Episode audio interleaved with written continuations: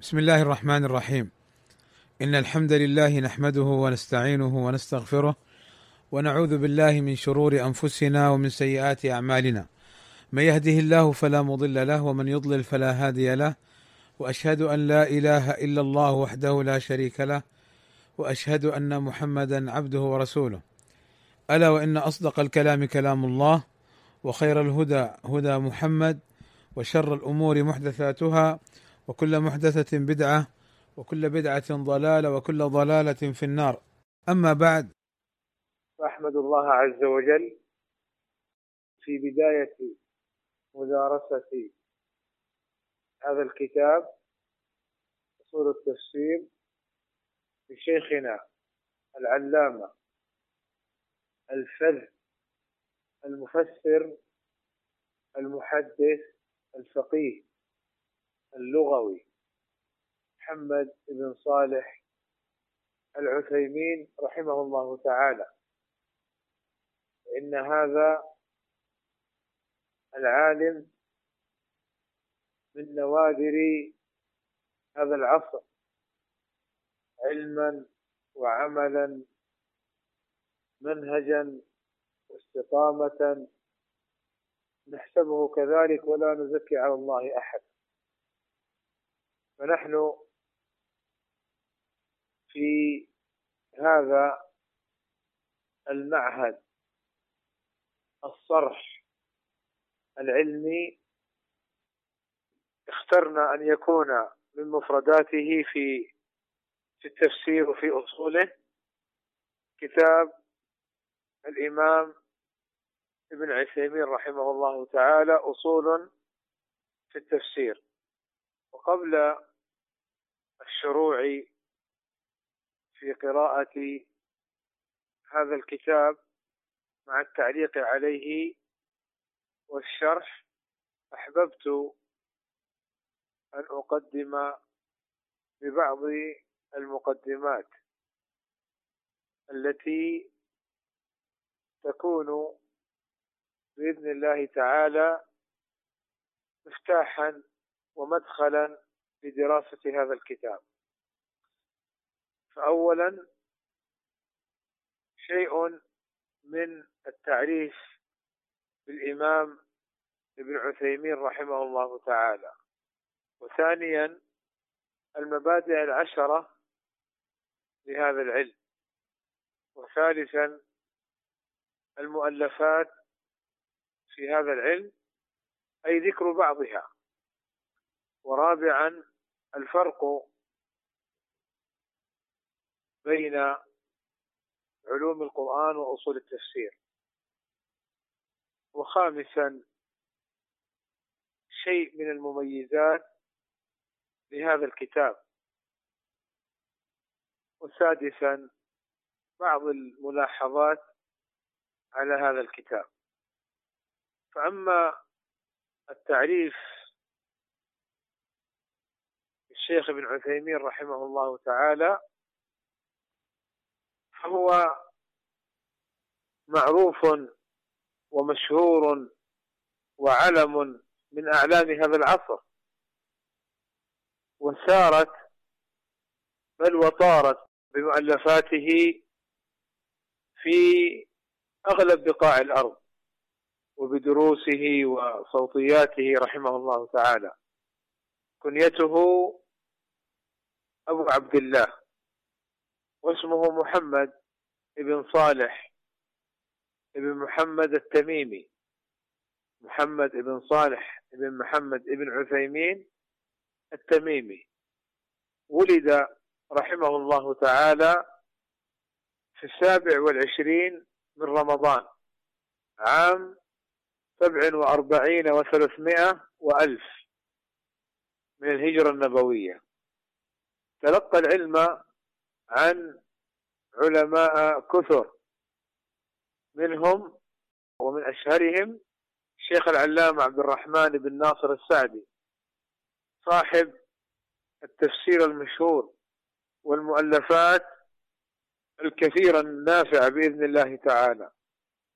ومنهم أيضا من شيوخه الشيخ العلامة عبد العزيز بن باز رحمهم الله تعالى جميعا. وله غيرهما من من المشايخ.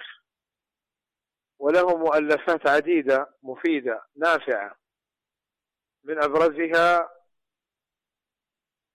القول المفيد على كتاب التوحيد وشرح العقيدة الواسطية والشرح الممتع على زاد المستقنع ومجموع فتاوى ورسائل ابن عثيمين وغيرها من المؤلفات في الفقه وفي الحديث وفي التفسير بل وفي اللغة وفي البلاغة رحمه الله تعالى. وقد تولى الشيخ ابن عثيمين رحمه الله تعالى إمامة الجامع الكبير بعنيزة وتولى أيضا التدريس في مكتبة عنيزة الوطنية بالإضافة إلى التدريس في المعهد العلمي. فتولى إمامة الجامع الكبير بعنيزة بعد وفاة الشيخ السعدي رحمه الله تعالى. ثم انتقل من التدريس في المعهد العلمي إلى التدريس في كليتي الشريعة وأصول الدين بفرع جامعة الإمام محمد بن سعود الإسلامية بالقصيم بالإضافة إلى عضويته في هيئة كبار العلماء بالمملكة العربية السعودية.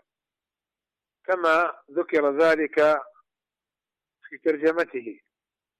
وتوفي رحمه الله تعالى في شهر شوال عام واحد وعشرين وأربعمائة بعد الألف من الهجرة النبوية. فيكون عمره تقريبا ما يقارب خمس وسبعين سنة. نسأل الله عز وجل أن يتقبله في الصالحين مع النبيين والصديقين. فقد كان رحمه الله تعالى إماما في هذا العصر. في علم العقيدة كان مبرزا وله كتب وردود وشروح مثل القواعد المثلى. في أسماء الحسنى والصفات العلى. ومثل شرح كتاب التوحيد كتاب العقيدة. وردود على المخالفين للعقيدة. وكان صاحب منهج سلفي حتى كان الشيخ ربيع لما رد على بعض المخالفين قيل له هل تبدعهم؟ قال أنا بينت أخطاءهم. وانظروا إلى ما يقول الشيخ ابن باز وابن عثيمين في هؤلاء. فأرجع الحكم على المخالفين بعد بيان حالهم إلى هؤلاء العلماء. وهكذا أهل العلم يسند بعضهم إلى بعض في مثل هذه الأمور ونحوها. والشاهد من هذا أن الشيخ ربيع لم يحكم بنفسه وأحال على الشيخ العثيمين.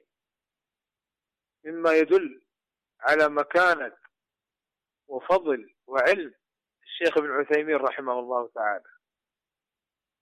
وكتبه وأشرطته أي عن الشيخ ابن عثيمين رحمه الله تعالى مليئة بالتأصيلات السلفية والقواعد المنهجية الذي يدركها كل سلف وكل من شم رائحة السلفية. وشيء قلته وأقوله وأكرره بين الإخوة عن نفسي كنت أقول ما كنا نعرف السلفية إلا في الألباني وابن باز وابن عثيمين. رحمة الله عليهم جميعا. قبل أن نعرف المشايخ الآخرين حفظهم الله تعالى ورحم الله من مات منهم. فالسلفية عرفناها من هؤلاء المشايخ. فكان هؤلاء المشايخ لهم قدرهم ومكانتهم ووزنهم ولا زالت عند الناس. بفضل الله تعالى وقد جالست الشيخ وحضرت بعض دروسه في المسجد الحرام خاصة في العشر الأواخر من رمضان والتقيت به في مجالس وسألته بعض الأسئلة ومرة أخذني أخي الشيخ محمد بن عمر بازمون حفظه الله تعالى قال تعال معي. قلت له إلى أين؟ قال الشيخ العثيمين مدعو على عشاء الليلة. وكأني أذكر أن صاحب دعوة العشاء الأخ الشيخ الفاضل نواف الشريف الغالب أو أن أسرة الغالب دعت الشيخ ابن عثيمين رحمه الله تعالى والشيخ نواف هو الذي تولى الأمر. ونحن على العشاء نتعشى وكنت مما من الله عز وجل علي قريبا من الشيخ. فكان الشيخ رحمه الله تعالى ونحن نتعشى يلتفت إلى الخلف لاويا ظهره آخذا قطعة من اللحم يرميها إلى القطط إلى الهرة وهو يتبسم ويقول وفي كل ذات كبد رطبة صدقة فكان يطبق عمليا السنة النبوية رحمه الله تعالى. وله أشياء كثيرة معروفة. لا أستطيع في هذه العجالة أن آتي عليها جميعا. ولكن لعلي أذكر أن هناك بعض الدراسات في الماجستير أو الدكتوراه لا يحضرني في أيهما عن يعني دعوة الإمام ابن عثيمين ومنهجه في العقيدة وفي الدعوة ونحو ذلك. بل حتى وفي فقهه. رحمه الله تعالى وفي اختياراته الفقهية رسائل علمية. فهذا كله يدل دلالة واضحة مؤكدة لما هو معروف ومشهور من مكانة الشيخ رحمه الله تعالى. هذه هي النقطة الأولى المتعلقة بترجمة الشيخ رحمه الله تعالى. وقد حاول بعض الأفاكين الكذابين المتعالمين أن ينسب إلي أني أطعن في الشيخ ابن عثيمين. وقد رددت على هذه الفرية في بعض المقالات ولكن هؤلاء الذين يفسدون في الأرض ولا يصلحون لا يزالون يفترون على السلفيين. ويحاولون إيذاءهم بأي طريقة كانت ولو بالكذب والافتراء. فالحمد لله مؤلفاتي ورسائلي وأشرطتي كلها مليئة بالنقل عن الشيخ العلامة ابن عثيمين رحمه الله تعالى. ولكن كما يقال عنزة ولو طارت. وهذا مما تعلمته. من شيخنا الأستاذ الدكتور محمد بازون حفظه الله تعالى. فأقول الحمد لله الذي جعلني منذ أن شرعت في طلب العلم وأنا أحترم أهل العلم السلفيين بفضل الله تعالى. ثم بفضل توجيهات أخي الشيخ محمد منذ صغري. فابن باز وابن عثيمين والألباني هو الذي فتح عيني عليهم وأنهم علماء العصر. حتى الألباني رحمة الله عليه ما كنت أعرفه. طبعا انتبهوا يا إخواني أنا لما أقول ولا الواحد فينا لما يقول لا أعرفه لا أعرفه لصغر سني أو مثلا لأني ما أدركت هذه الأمور لا يعني عدم معرفتي الطعن فيهم. مثل ما فعل بعض الناس أنه اعتبر قولي في بعضهم لا أعرفه أني أطعن فيهم. وهذا خطأ يا إخواني. إلا إذا اقترنت قرينة من كلام المتكلم تدل على إرادة الطعن. أما هكذا لا يلزم. فالشيخ الألباني رحمة الله عليه كان علما لكني كنت صغيرا ولا أعرف من هو الألباني. حتى مرة جاء ذكره عند أخي الشيخ محمد أو هو ذكر لي الشيخ الألباني. طبعا كان هناك أيضا رفقة سوء ما كنت أعرفهم أنهم على خلاف المنهج وأنا كنت طالبا ربما في المتوسطة أو الثانوي. فجاء ذكر الألباني فكأني يعني جعلته يعني غير معروفا أو مثل علماء الأزهر أو كذا. فقال لي أخي محمد هل تعرف الألباني؟ قلت لا أعرفه. قال هل قرأت له؟ قلت لا أعرف. من هو الألباني؟ فسكت. قال لا أنا لن أتكلم ولن أعطيك شيئا. ولكن أنت اذهب إلى أي مكتبة وأطلب أي كتاب للشيخ الألباني واقرأه ثم أكلمك بعدها. أشوف إيش رأيك في الشيخ الألباني؟ فأذكر أني أخذت كتابه مختصر صفة الصلاة. فقرأته كاملا وقرأت كلامه في خلف الكتاب. هذه دعوتنا. وجئت لأخي محمد الشيخ محمد فقال ها ماذا وجدت؟ فقلت له هذا الرجل عالم وصاحب سنة مثله من العلماء الذين يحرص عليهم. فقال نعم هذا هو هذا الألباني عالم صاحب سنة وحديث. وهؤلاء الذين يتكلمون في الألباني لا يعرفونه ويجهلون حاله. في كلام هذا معناه. فالشاهد من الكلام أخي محمد جزاه الله خيرا منذ أن نشأت في طلب العلم وبدأت. وهو يوجهني مثل هذه التوجيهات في علماء السنة واحترامهم والبعد عن المخالفين للسنة. جزاه الله خيرا. وكان من هؤلاء العلماء بل من أبرزهم وأوائلهم شيخ ابن باز وابن عثيمين رحمة الله عليهم والألباني أيضا رحمة الله عليه.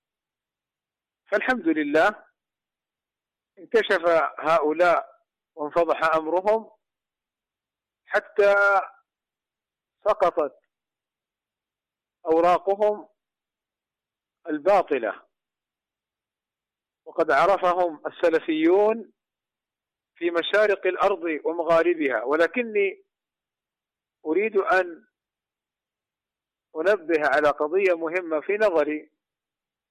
تتعلق بهذا الموضوع من جهة تنبيه إخواننا السلفيين عموما أن يحذروا هذه الفتنة وأن يبتعدوا عنها لأن الغرض ضرب الدعوة السلفية عموما وتفريق صفها والتشويش عليهم حتى يتوصلوا بذلك لضرب ولاة الأمر والتشكيك فيهم لأن الدعوة السلفية حاربت قضية الخروج وإسقاط ولاة الأمر. والدعوة السلفية تقوم على السمع والطاعة لولاة الأمر في المعروف إلى آخره. فهؤلاء في الربيع العربي أو والخريف العربي للربيع كانوا يسعون لإسقاط وإفساد كل الحكومات وتسليط الأعداء عليهم وتولية أهل البدع ولكن الحمد لله الذي رد كيدهم.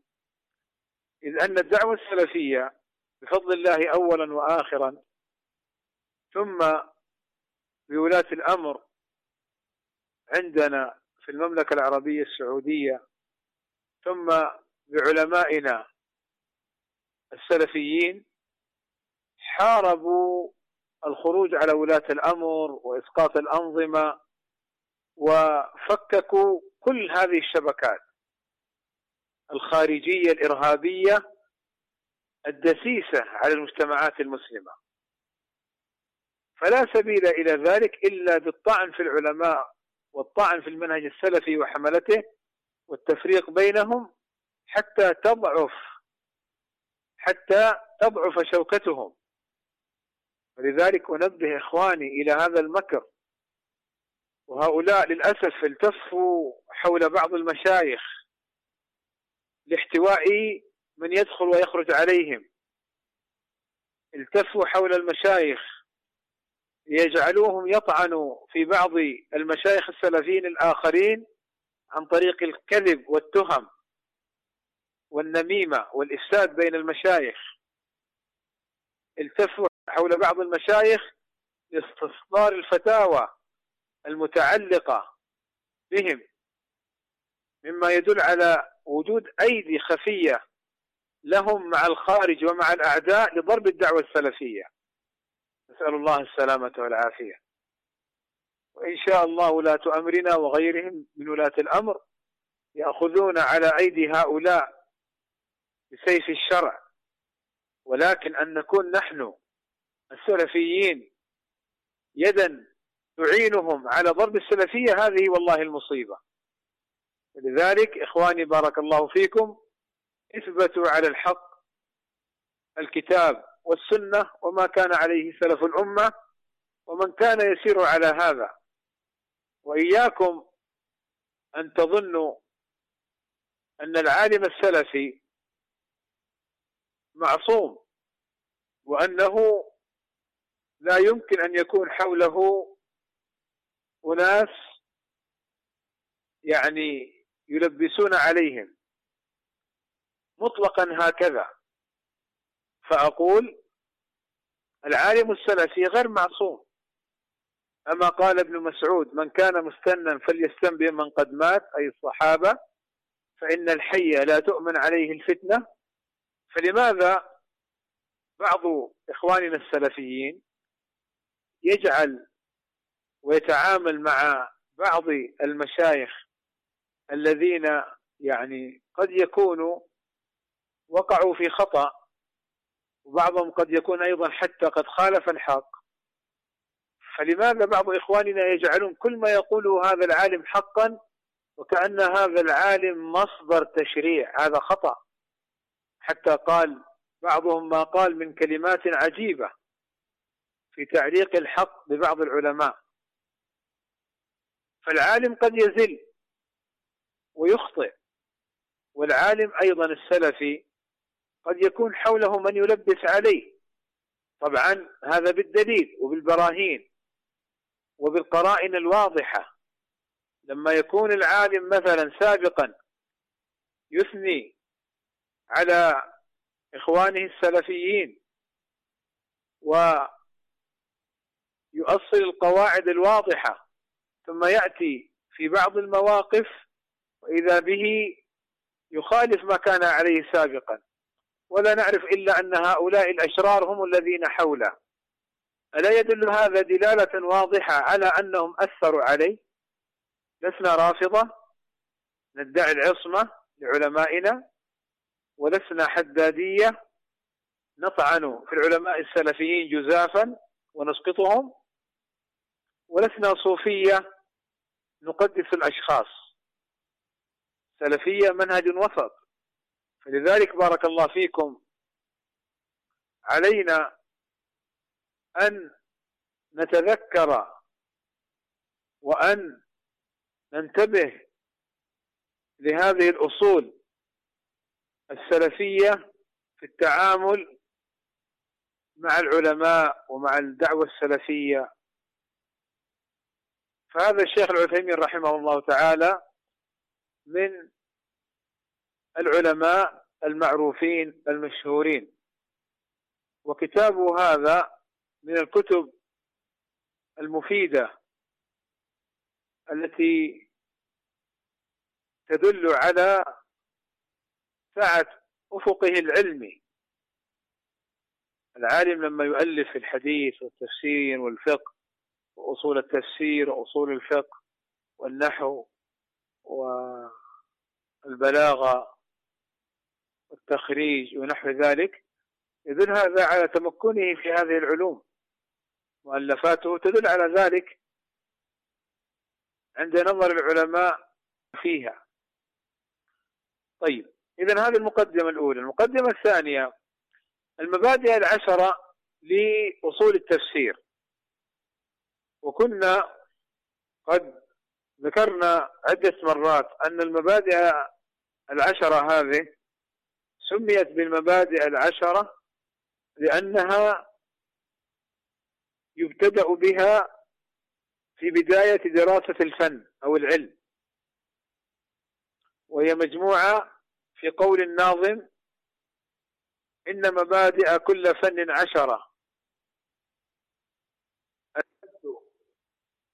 والموضوع ثم الثمرة وفضله ونسبة والواضح واسم الاستمداد حكم الشارع مسائل.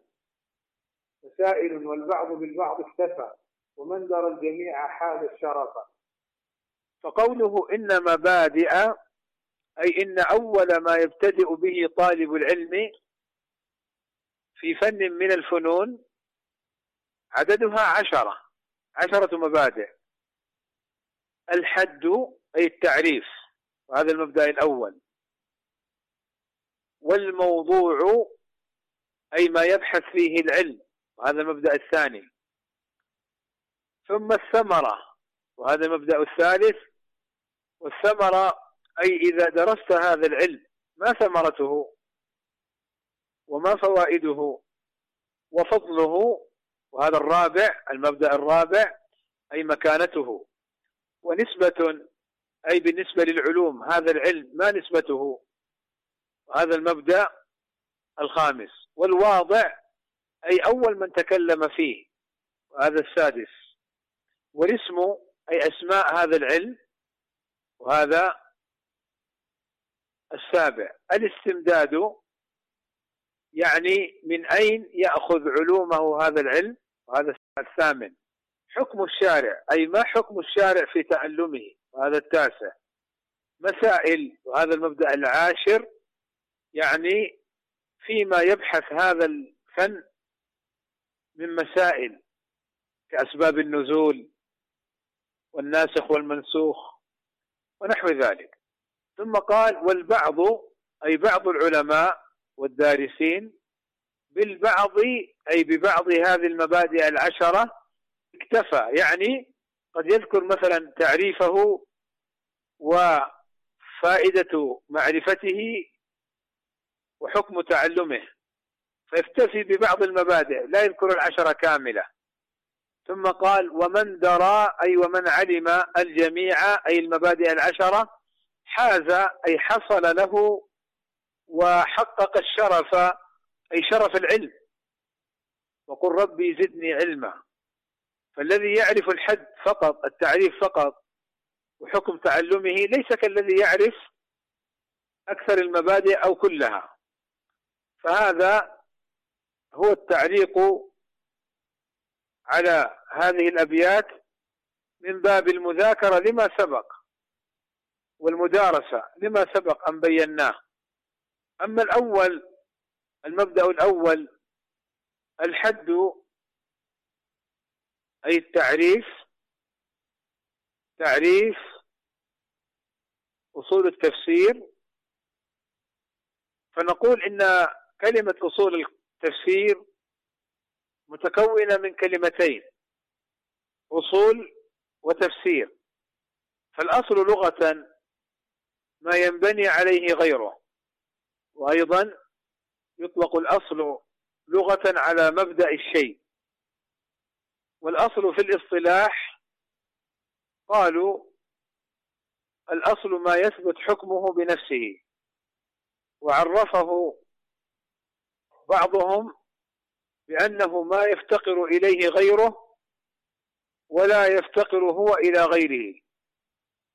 ما يفتقر إليه غيره ولا يفتقر هو إلى غيره. ويقرب من معنى الأصل القاعدة وهي الأساس الذي يبنى عليه البيت. فأقول بارك الله فيكم يقرب من معنى الأصل القاعدة وهي الأساس الذي يبنى عليه غيره طيب هذه كلمة الأصل. أصول التفسير جمع أصل والأصل ما مر معنا والتفسير لغة مأخوذ هذه الكلمة مأخوذة من مادة فسر وفسر كلمة تدل لغة على ظهور الشيء وبيانه ومنه الكشف عن المعنى الغامض. وقيل أصلها تفسير من سفر. وهذا معروف في اللغة بالقلب أي يقلبون حرفا مكان حرف. مثل كلمة جذب وجبذ. فسر وسفر.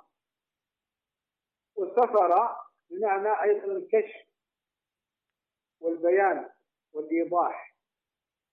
والتفسير في الاصطلاح بيان كلام الله المعجز المنزل على نبينا محمد صلى الله عليه وسلم بواسطة جبريل عليه السلام على حسب الطاقة البشرية. وهناك تعريف أخر لعلي أكتفي بهذا. فالمفسر يبين معاني الآيات والسور والكلمات. على حسب طاقته أي على حسب قدرته العلمية. وكلام الله عز وجل معجز. لا زال العلماء يستخرجون مما في دغله ومعانيه الشيء الكثير من العلم. لذلك المفسرون في تفسيرهم لا يعتبر تفسيرهم أنه أتى بكل معنى القرآن. ولذلك لا زال العلماء يستنبطون من القرآن وما أوتيتم من العلم إلا قليل.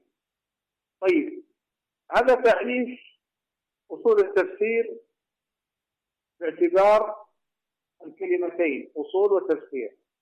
أما هو تعريفه باعتباره علما على هذا العلم أصول التفسير. عرفه بعضهم بقوله القواعد والأسس التي يقوم عليها علم التفسير. وبعضهم عرفه بقوله ما يبنى عليه التفسير حسب قواعده. وبعضهم عرفه بقوله العلم الذي يتوصل به إلى الفهم الصحيح للقرآن. ويكشف الطرق المحرفة أو الضالة في تفسيره. وكل هذه التعاليم تسلط الضوء على شيء من على شيء مما ينبني عليه هذا العلم فهو قواعد وأسس يقوم عليها علم التفسير. وهو أي أصول التفسير يتوصل به علم أصول التفسير يتوصل به إلى الفهم الصحيح للقرآن واحد. وكشف الطرق المحرفة أو الضالة مثل تفسير الشيعة والروافض أخزاهم الله حين يفسرون كلام الله بباطلهم. وأهوائهم المنحرفة الضالة أو تفسير الأشاعرة أو الخوارج. فهذا يبين لنا فائدة هذا العلم وستأتي إن شاء الله في محلها. إذا انتهينا الآن من المبدأ الأول وهو التعريف. المبدأ الثاني الموضوع أي ما الذي يبحثه هذا العلم؟ أصول التفسير يبحث في علم التفسير من حيث تحديد قواعده وأسسه وشروط تناوله وطرقه إلى غير ذلك.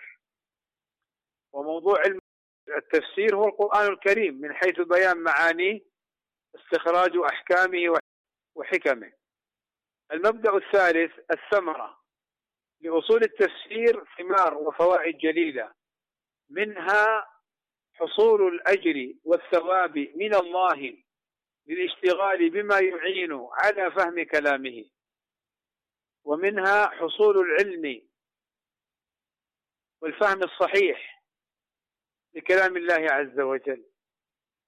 ومنها العمل بما علم على بصيرة ونور من الله. لأن القرآن نزل ليقرأ وليتدبر وليعمل به. ولذلك كان الصحابة رضوان الله عليهم يمكثون مدة في تعلم السورة الواحدة تصل إلى السنة والأكثر. لا لضعف حفظهم بل كانوا أقوياء في حفظهم. ولكن كانوا يتعلمون ما فيها من علم وعمل. أما الآن يحفظ الواحد القرآن شهر أو شهرين أو سنة أو عدة شهور وهو قد حفظ حروفه وضيع حدوده. وهذا خطر. ووجه خطورته أنه إذا لم يكن على سنة وعلى بصيرة يستغله أهل الأهواء. في جمع الأموال لحسن صوته وقراءته ويستغله أهل الأهواء في الخروج على الحكام بحيث إنه يكون معهم. فالعامة لما ترى القارئ الفلاني معهم تظن أن هذا من أولياء الله وحفاظ كتاب الله. وما درى العامة أن أولياء الله هم الذين يفهمون دين الله ويعلمون مراده.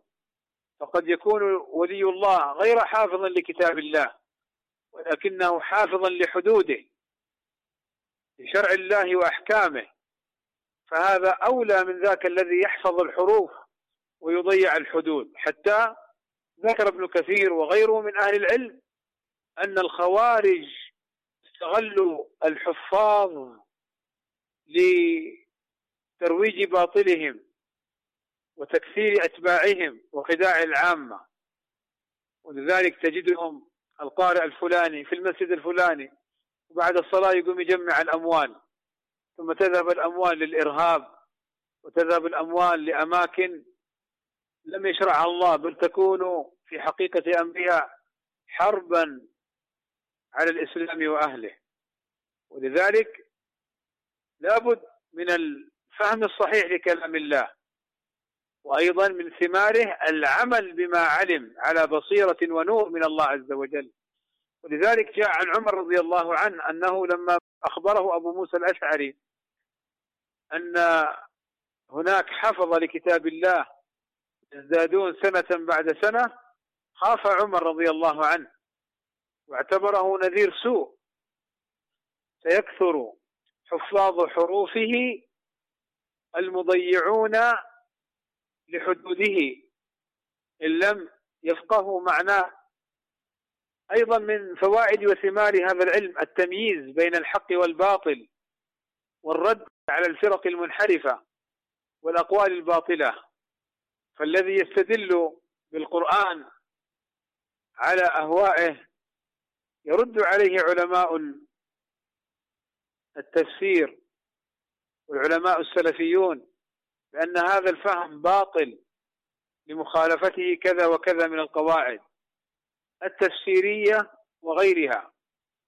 فمن ذلك أنهم ردوا على الخوارج الذين يكفرون الحكام بقوله تعالى ومن لم يحكم بما أنزل الله فأولئك هم الكافرون ردوه بأن ابن عباس ترجمان القرآن وحبر هذه الأمة الذي دعا له النبي صلى الله عليه وسلم بقوله اللهم فقهه في الدين وعلمه التأويل قال كفر دون كفر. فقالوا إذا جاء التفسير عن الصحابي يؤخذ به. وأيضا من قواعد التفسير وأصول التفسير عند هذه الآية أن هذه الآية تتكلم عن أهل الكتاب فسياقها ليس في تكفير الحكام من حيث هم إنما في أهل الكتاب الذين حرفوا وبدلوا الدين إلى غير ذلك من القواعد. أيضا بأصول التفسير تحصل ملكة وقدرة لدى المتأمل المتدبر المتفقه في كتاب الله. وأيضا انضباط على أسس وقواعد معلومة تندرج تحتها فروع كثيرة. فلا يأتينا كل إنسان يفسر القرآن بهواه مثل ما مر في بعض الأحوال أنهم فسروا أو أنزلوا بعض الآيات من كتاب الله على أحداث 11 سبتمبر وهو قوله تعالى أفمن أسس بنيانه على تقوى من الله؟ على تقوى من الله ورضوان خير أم من أسس بنيانه على شفا جرف نهار فانهار به في نار جهنم. والله لا يهدي القوم الظالمين.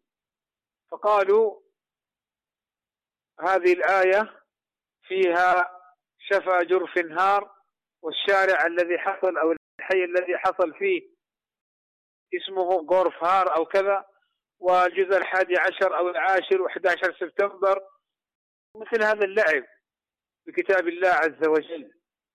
فيقول قائلهم إن كتاب الله فيه كل شيء وهذا دلنا على أن هذه الأحداث حق. طبعا هذا التفسير من الإلحاد في كتاب الله عز وجل ومن تحريفه نسأل الله السلامة والعافية ومن اللعب به. فالتفسير له أسس وقواعد معلومة. وفي كل علم له أسس وقواعد معلومة. ولذلك هؤلاء الذين يتلاعبون بدين الله إما أن يأتوا بقواعد جديدة وإما أن يحرفوا القواعد المعلومة أو يبطلوا معناها ودلالاتها.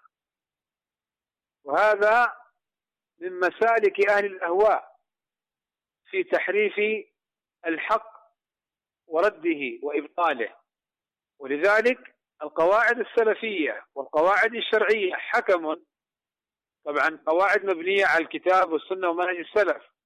هي حكم بإذن الله تعالى وفيصل بين أهل الحق وأهل الباطل.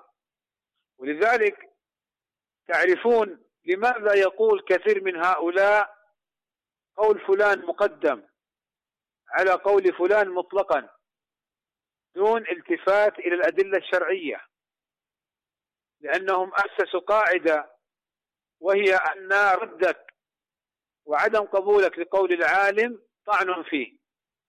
وأسسوا قاعدة أخرى أن العالم الفلاني قوله كله حق.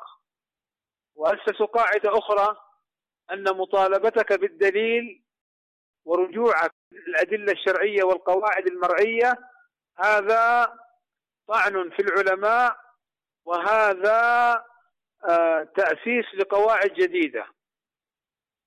فجعلوا الحق باطلا والباطل حقا واغتر بهم من اغتر.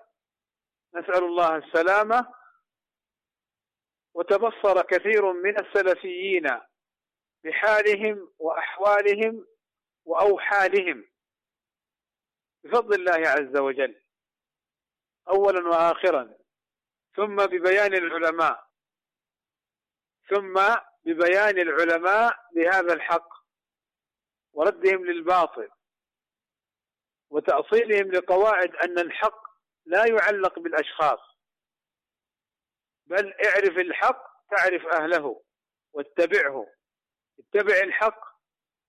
فلذلك كان الانضباط على أسس وقواعد معلومة من فوائد هذا العلم بل ومن فوائد كل علم. حتى قال الألباني رحمة الله عليه الإمام ناصر الدين محمد ناصر الدين الألباني قال كلمته المشهورة في هؤلاء الذين يعني يتفقهون بدون بدون علم وقواعد ويأتون بمسائل من عندهم وآراء من عندهم كالحدادية قال كلمته المشهورة الألباني رحمة الله عليه قال تقليد منضبط خير من اجتهاد أهوج. يعني غير منضبط على قواعد. والأهوج معناه غير المنضبط المعوج الذي آه، لا يندرج تحت القواعد العامة.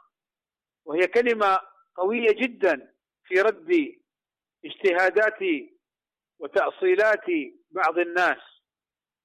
أيضا من فوائد هذا العلم معرفة معاني النظم القرآني وتوضيح آياته وكشف معانيها وتبيين الأحكام.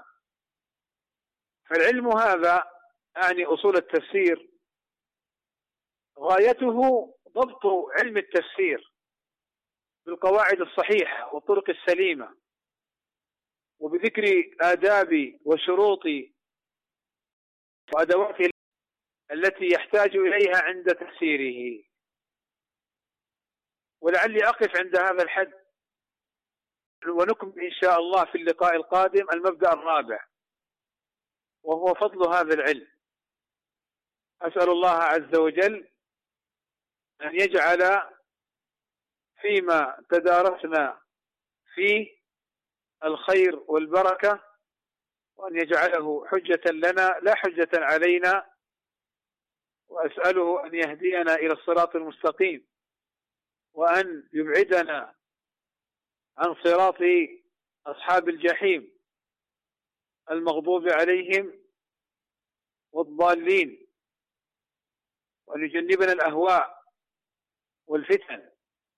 وأسأله سبحانه وتعالى أن يرفع عن المسلمين في كل مكان الوباء والبلاء والفتن والقلاقل وأن يشفي مرضانا ومرضى المسلمين وأن يرحم موتانا وموتى المسلمين في كل مكان.